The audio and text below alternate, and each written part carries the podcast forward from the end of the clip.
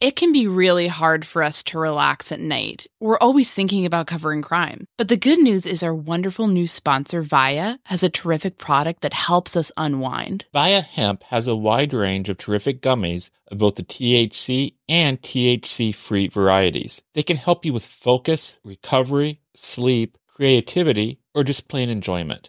These products legally ship to all 50 states I really liked Zen in particular. This is a yummy blueberry option that lets you catch a chill sleep with help from CBN and CBD. It's really helped me turn off my brain and settle down for the night. I also got a shout out Flow State. It helped me feel energized throughout the day. Like, not to brag, but I got a lot done.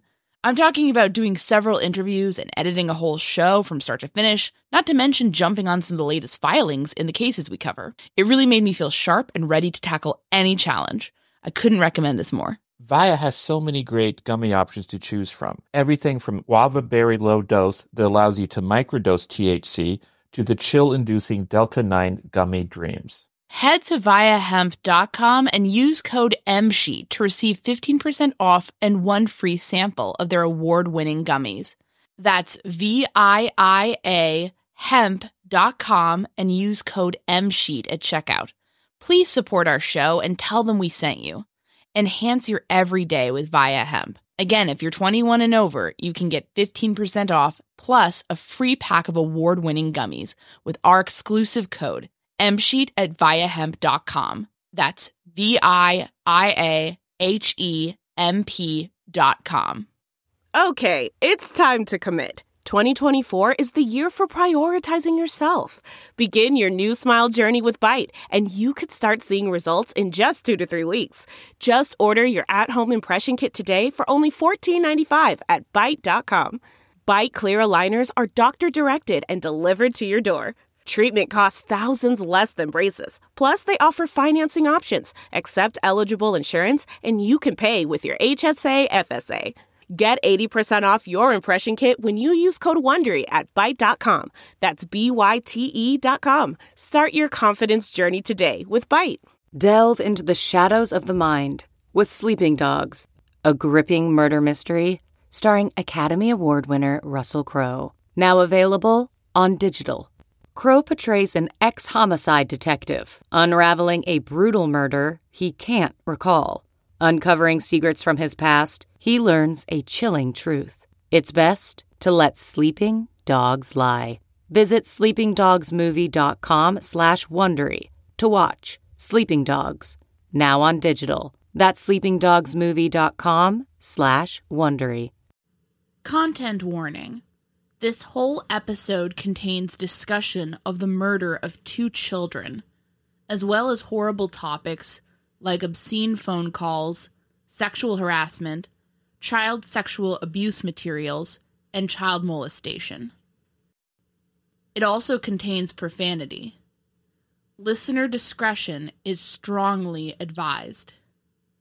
Also, before we begin this week, we wanted to flag something with you all. We are going to be delving into the personal information of two men who have not been charged with any crimes directly connected with the Delphi murders. Kegan Kline has been all but publicly named as a person of interest by the police. His father, Tony Kline, has not once been mentioned by police, not in the public sphere at least. We reached out to him for comment, but he just blocked Kevin on Facebook. In a past episode of the Murder Sheet, we criticized another podcast for theorizing, with little concrete evidence in our view, that a Delphi case witness was responsible for the murders. So we feel a bit wary about pursuing the angle we'll follow today. We do not wish to smear a person who may be innocent. But we do feel that the information we dug up warrants discussion. Unlike some other figures that have been dragged into the Delphi case, the Klines have criminal records involving disturbing acts of sexual misconduct. That seems highly relevant to this case, more so than unhelpful side by side photo lineups, attempts at vocal comparisons, and nitpicking vague statements given out by the authorities. So we will proceed with the important caveat that nobody has been charged in this case, and our justice system holds that everyone is innocent until proven guilty. It was back in December of 2021 that the world at large first heard about Kegan Kline. The Indiana State Police released a short video suggesting that a social media account called Anthony Shots might possibly be linked to the Delphi murders. This account, they explained, operated from 2016 to 2017 on platforms like Snapchat and Instagram. It's still photos of luxury cars and a known male model to catfish juvenile females. Within hours, Wish TV linked that profile to Kegan Kline, a man in his late 20s who was facing a slew of charges related to child sexual abuse materials. Before we go any further, let's quickly recap this case. Liberty German and Abigail Williams were two young girls from the city of Delphi in Indiana's Carroll County.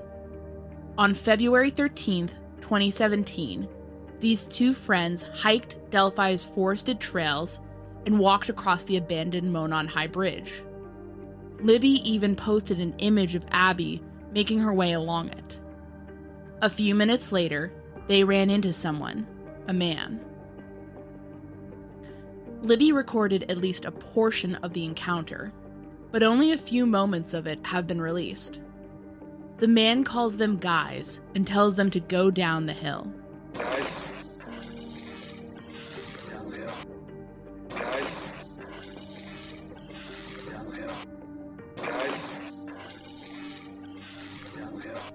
We don't know exactly what happened next, but police believe that the person you just heard on that snippet of audio killed Libby and Abby. Authorities released grainy images of the man taken from Libby's video. And for a long time in the case, since April of 2019, when ISP released a new suspect sketch, authorities have been pretty silent. Until, that is, the release of the information about Kegan Kline. Since that happened, some have been raising questions not just about Kegan, but also about his father, Jerry Anthony Kline, who goes by Tony Kline. It is, admittedly, somewhat unusual for the father of a person of interest in a criminal investigation to attract all that much attention. But there are actually a few good reasons why Tony Kline has captured the attention of students of this case. That can be traced back to February 25th, 2017, less than two weeks after the murders of Libby and Abby. On that day, police executed a search warrant on a house owned by Tony Kline, a residence he apparently shared with his son, Kegan. The two men claim to have recently returned from a short trip to Las Vegas. During the search, police found a significant amount of child sexual abuse materials on electronic devices which they linked to Kegan Kline. According to the probable cause affidavit, one of those devices contained two profiles. One was Kegan Kline, and the other supposedly belonged to a young female identified as Kegan's stepsister. Let's quote from the document.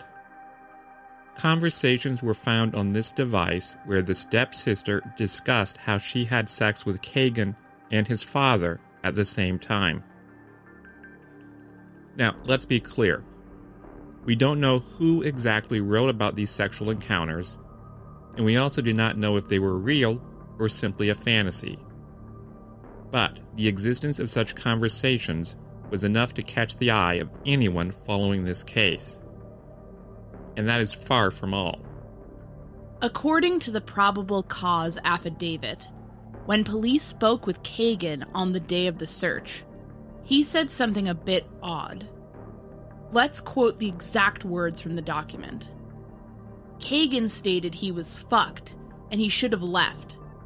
Kegan advised he packed another bag and took it to Las Vegas. Kegan returned from Las Vegas on February 25th, 2017. He stated he was going to leave when his dad was asleep. Why did Kegan feel he could only leave when Tony Kline was asleep? Was he afraid of his father? Did his dad hold some sort of power over him? It seems strange. And here is something else. On August 11, 2018, Tony Kline posted about his son Kegan Kline on Facebook. My son is coming home for a week tomorrow, he wrote. Hasn't been home in two years. Can't wait to see him. Now, here's the thing we know that is not true. We know for a fact that Kegan, Kline, and Tony Kline were home together at the very least at the time of the 2017 search of their home. The lies a person chooses to tell can offer a glimpse into their real self. A lie can reveal what a person thinks is important to have you believe about them. If, for instance, a man were to approach a woman at a bar and tell her he was a millionaire Hollywood casting scout, it would show us quite a bit about that man. But what, if anything, does Tony Kline's lie about not seeing his son for two years tell us about him? Why does he want us to believe he had not seen his son since before the Delphi murders? We frankly don't know. But we decided it was time for us to take a much closer look at Tony Kline. And that meant driving all the way up to Peru, Indiana.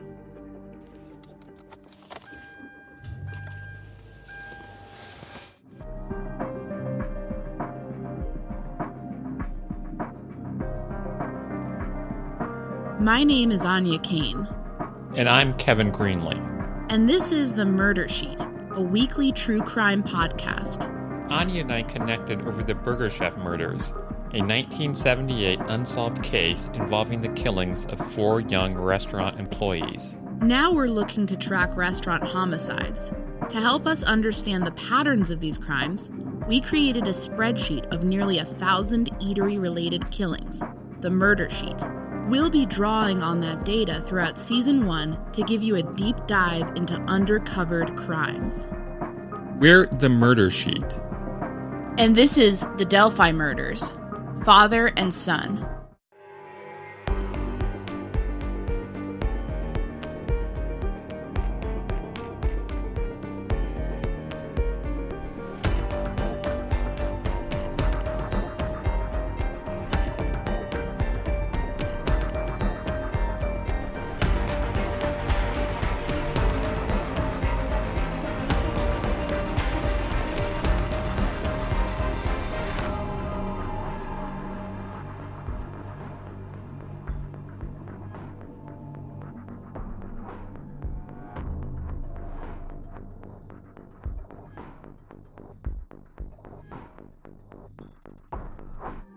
Started out by taking a rather basic step. We simply reached out to people who recently interacted with Tony Kline on social media. We heard back from two people who we're not going to name out of respect for their privacy. The first person said they didn't know Kline very well, although they did know him to be a fan of car racing. The other person said positive things about Tony Kline, who they said they've known for over a decade. They said he was a great guy who enjoys Harley Davidsons and hot rods, an assertion backed up by Kline's social media. He's posted photos of Jeep Wranglers and Ram trucks and motorcycles and all sorts of vintage vehicles, painted in bright colors. This guy is definitely into cars, car shows, and car races. He's always been a great guy, and I'm really upset the son's sins will be blamed on the father, our source told us. But, like a lot of people, Tony Kline has a side he doesn't let his friends see. He has a court record. Some of the things in it are frankly not too serious. Some minor traffic offenses, most of us have some of those, and some financial problems. And, of course, having money troubles is not a huge deal. Again, a lot of us struggle with things like that at one time or another in our lives. Tony Kline, though, also has a criminal record. It's not easy to get a look at it either. In order to access the court records relating to his Miami County offenses, I actually had to drive all the way up to the courthouse in Peru, Indiana, on the day after a snowfall. Once I got to the courthouse, I headed for the clerk's office, where a very helpful and patient staffer soon set me up on a computer monitor. While the citizens of Peru passed by paying court fines, I clicked through Tony Kline's entire record. While that search took a big chunk out of my day, I am very glad I made the effort to get up to Peru. Because when you take a look at the things Tony Kline has been charged with, it's hard not to notice a pattern. A certain tendency towards targeting people who are women, sometimes even children. Let's start, though, by discussing the one case that falls outside of that pattern. In March of 2008, Tony Kline was charged with two counts of felony theft. The court records on this case go on for 43 pages, but unfortunately, they don't reveal much more than the basic facts of the case. In essence, Tony Kline was accused of stealing money and or food from not one, but two different pizza places Pizza Hut and Harvey Hinklemeyer's. The theft from Harvey Hinklemeyer's appears to have taken place on August 27, 2007. The theft from Pizza Hut, on the other hand, appears to have taken place on multiple occasions between July and September of 2007.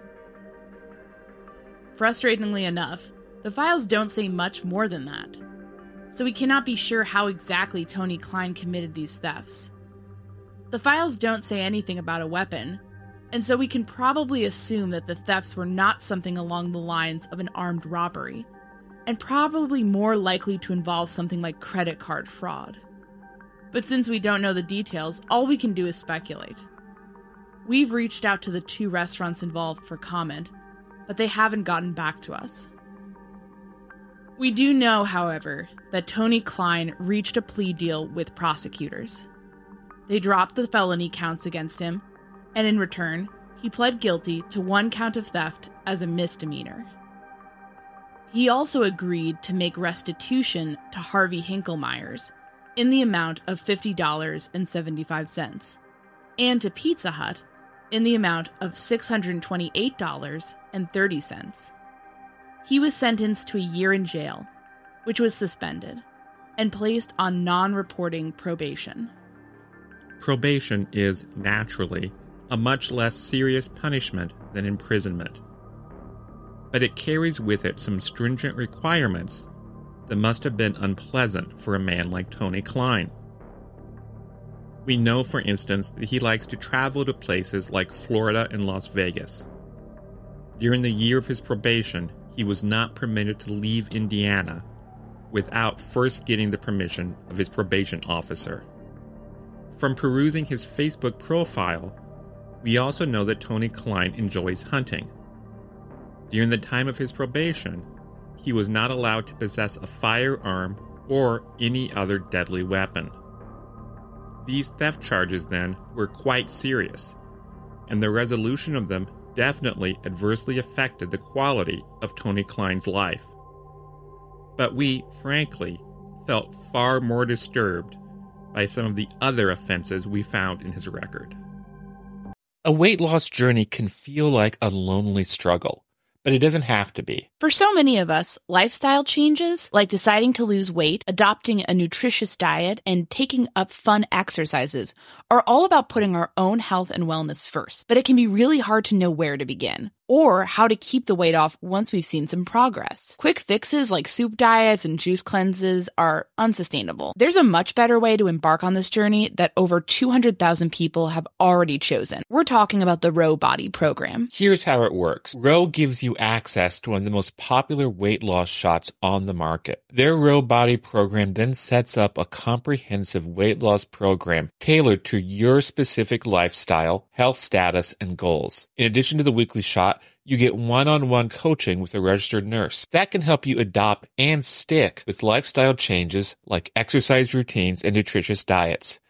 It's a comprehensive program that sees participants lose 15 to 20% of their weight in a year on average. But the real benefit is that you keep that weight off. This is weight loss at its most sustainable. With Ro, the average weight loss is 15 to 20% of your weight in one year, in conjunction with healthy lifestyle changes. BMI and other eligibility criteria apply. Go to ro.co slash msheet. Sign up today and you'll pay just $99 for your first month and $145 a month after that. Medication costs are separate. Go to ro.co slash msheet. That's ro.co slash msheet.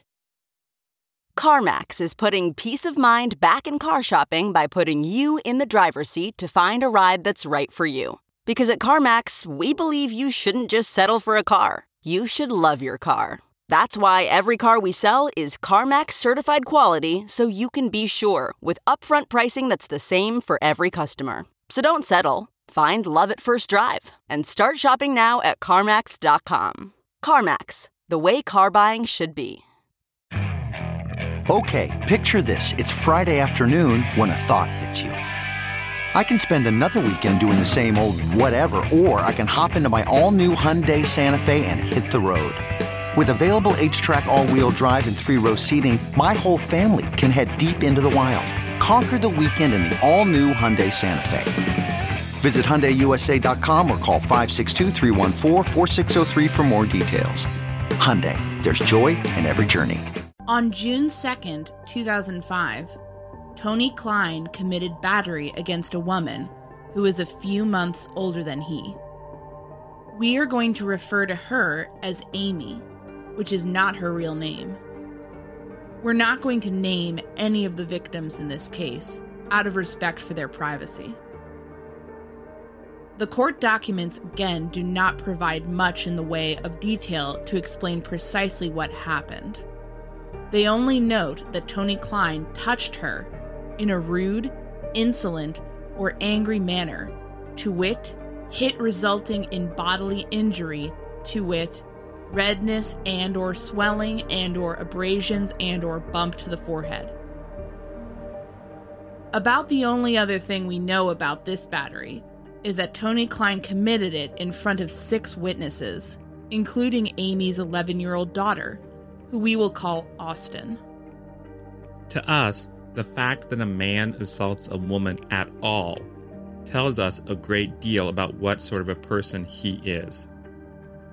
But when that man does it in front of so many people, it reveals even more.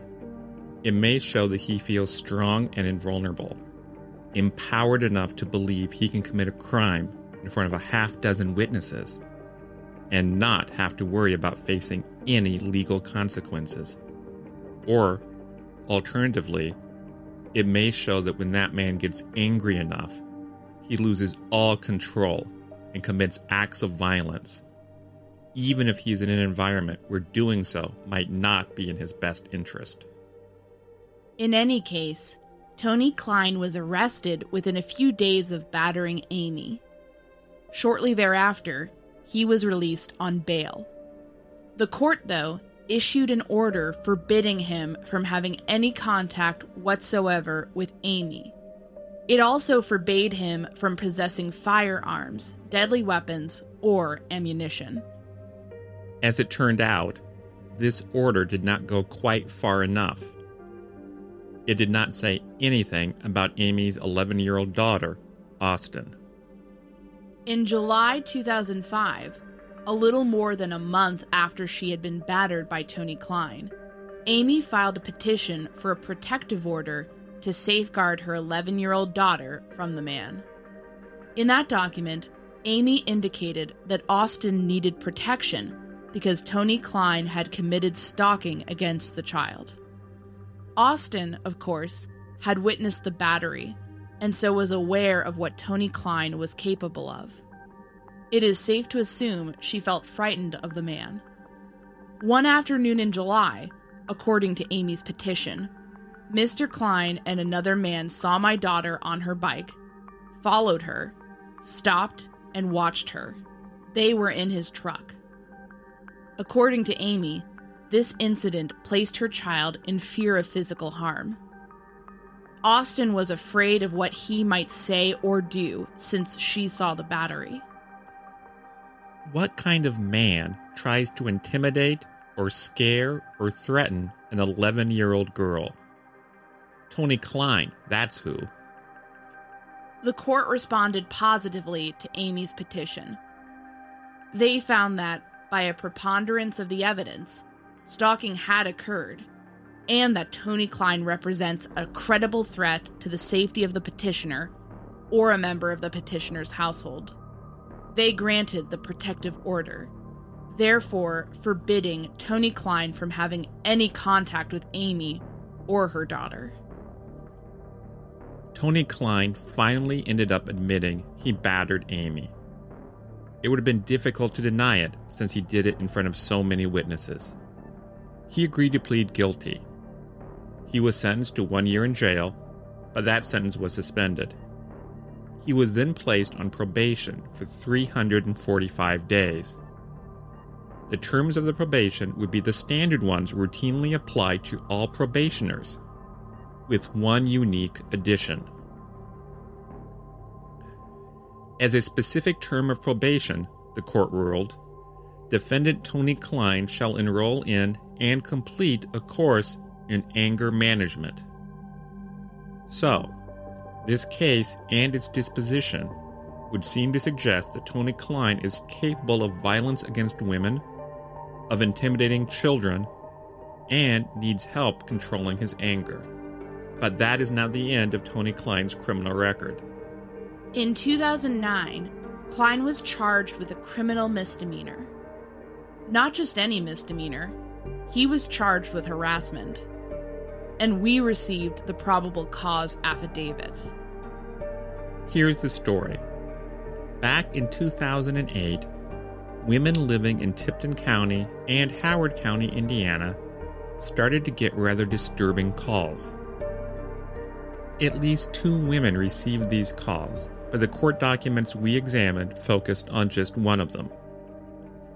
We actually don't know her name from the records we saw, and even if we did, we wouldn't share it in order to protect her privacy. So let's just call her Holly. A person, a man, was ringing Holly up, and it wasn't to make small talk. This man would moan and make sexual sounds giving off the impression he was masturbating. And, in case Holly didn't get the message, the caller would bluntly ask her to get him off. Tony Kline became a suspect in the investigation, and, after his phone records were subpoenaed, he actually admitted to law enforcement that he was indeed making harassing phone calls. But seemingly, the calls continued. Holly got another one of the obscene calls in January 2009. She was pretty sure she recognized the voice, and so she directly asked the caller if he was Tony Kline. She had actually dated him for a few months back in 2007. The man on the phone admitted he was Tony Kline, and he told her he wanted her back. He called Holly twice more in late April, asking her to date him again. She told him no. On May 6, 2009, to quote the probable cause affidavit, Holly received a call from a man who was moaning, breathing heavily, and who indicated he was masturbating. Once again, she recognized the voice. It was Tony Kline. Authorities went in and arrested him. He ended up facing harassment charges in both Howard and Tipton County. We have not yet been able to get detailed records on the Howard County charge, but we do know that Kline pled guilty to three counts of harassment there. He got sentenced to probation. The authorities in Tipton County dismissed the harassment charges against Tony Kline without prejudice. That basically means they reserve the right to refile the charges against him. Tony Kline, in essence, forced the women he phoned to become part of his sexual fantasies. He made them become props to help him arouse himself so he could masturbate, or at least pretend to masturbate. His desire for his own pleasures mattered more to him than the feelings of the women he phoned. He did not care how they were affected by his behavior. These calls by Kline are therefore considered to fall into the category of non contact sexual offenses. Even though he did not physically touch the women he phoned, he most certainly did commit sexual offenses against them. Other non contact sexual offenses would include things like exposing one's genitals to a stranger or viewing child sexual abuse materials. Interestingly enough, some of the actions Kegan Kline is accused of also fall into this category. Kegan, you will recall, is alleged to have used social media to trick or intimidate women and girls into providing him materials for his sexual gratification. That is not just a non contact sexual offense, it also seems like a higher tech version of what Tony Kline did when he called women and made them listen to him at least pretend to masturbate. People who commit non contact sexual offenses, it is worth noting, can sometimes escalate their behavior and commit contact sexual offenses. We started this research because we had questions about Tony Kline. And frankly, we still have questions, but now we all know more about him than we did before. We know he called up women and made them listen to him as he tried to gratify himself. We know he battered a woman in front of her 11 year old child and then proceeded to intimidate that child. We know that the court felt he needed a course in anger management. We are very interested in hearing what you think all this means. To give us your opinion, we understand that you will need as much information as possible. We realize that sometimes it is frustrating when the media shares snippets of court documents without releasing them in their entirety. Because of that, we are going to post all of the court documents we referred to in this episode on the Murder Sheet discussion group on Facebook. These documents will include the Kegan Kline probable cause affidavit, the Jerry Kline probable cause affidavit from Tipton County, documents related to the theft charges, and documents related to the battery charge and protective order. In order to protect the privacy of Tony Kline's victims, we will redact their names and identifying information from the documents that we share, as well as Kline's personal information that could allow someone to steal his identity. Other than that, we are sharing these files exactly as they appear in the court record. Before I left Peru, I drove by the house that's come to hold a special significance in this case. The house that we mentioned in the very beginning of this episode where authorities conducted a search on February 25, 2017. A home where Tony and Kegan Kline lived together. It's a modest building, nothing too special about it. From the outside, the Klines also look normal, like just another father and son, if we didn't know about the connection to Delphi. There was no movement in or around the house. A single trail of large footprints dotted the snow from the street up to what looked like a latticed front porch. That was the only sign of life.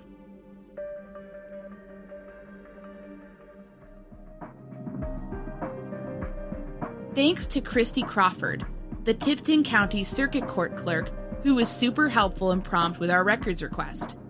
We also appreciate the help we received from Sherry Raber and her team in the Miami County Clerk's Office. Debbie Stewart, the clerk of the Howard County Court, let us know after we contacted her that she will soon place the records of Tony Kline's Howard County harassment case online. When she does that, we will share it with you on our Facebook discussion page. Thanks for listening to this episode of The Murder Sheet. As always, thanks to Kevin Tyler Greenlee, who composed the music for The Murder Sheet and who you can find on the web at kevintg.com. To keep up with the latest on the Murder Sheet, please make sure to follow us on Instagram and Twitter at Murder Sheet and on Facebook at M Sheet Podcast or by searching Murder Sheet. If you enjoy listening to the Murder Sheet, please leave us a five star review to help us gain more exposure. And send tips, suggestions, and feedback to murdersheet at gmail.com. Thanks so much for listening. Audible is the destination for thrilling audio entertainment. Allow your imagination to be piqued by stories that are brought to life through captivating sound design, eerie soundscapes, and dynamic performances. As an Audible member, you'll be able to keep your heart rate up month after month because you can choose one title a month to keep from the entire catalog, including the latest bestsellers and new releases. If you're in the mood for a shocking psychological thriller, check out None of This Is True by Lisa Jewell. Embrace brand new exclusive thrillers from best-selling authors who are guaranteed to keep you gripped. New members can try Audible free for 30 days. Visit audible.com slash thrill or text thrill to 500 500. That's audible.com slash thrill or text thrill to 500 500.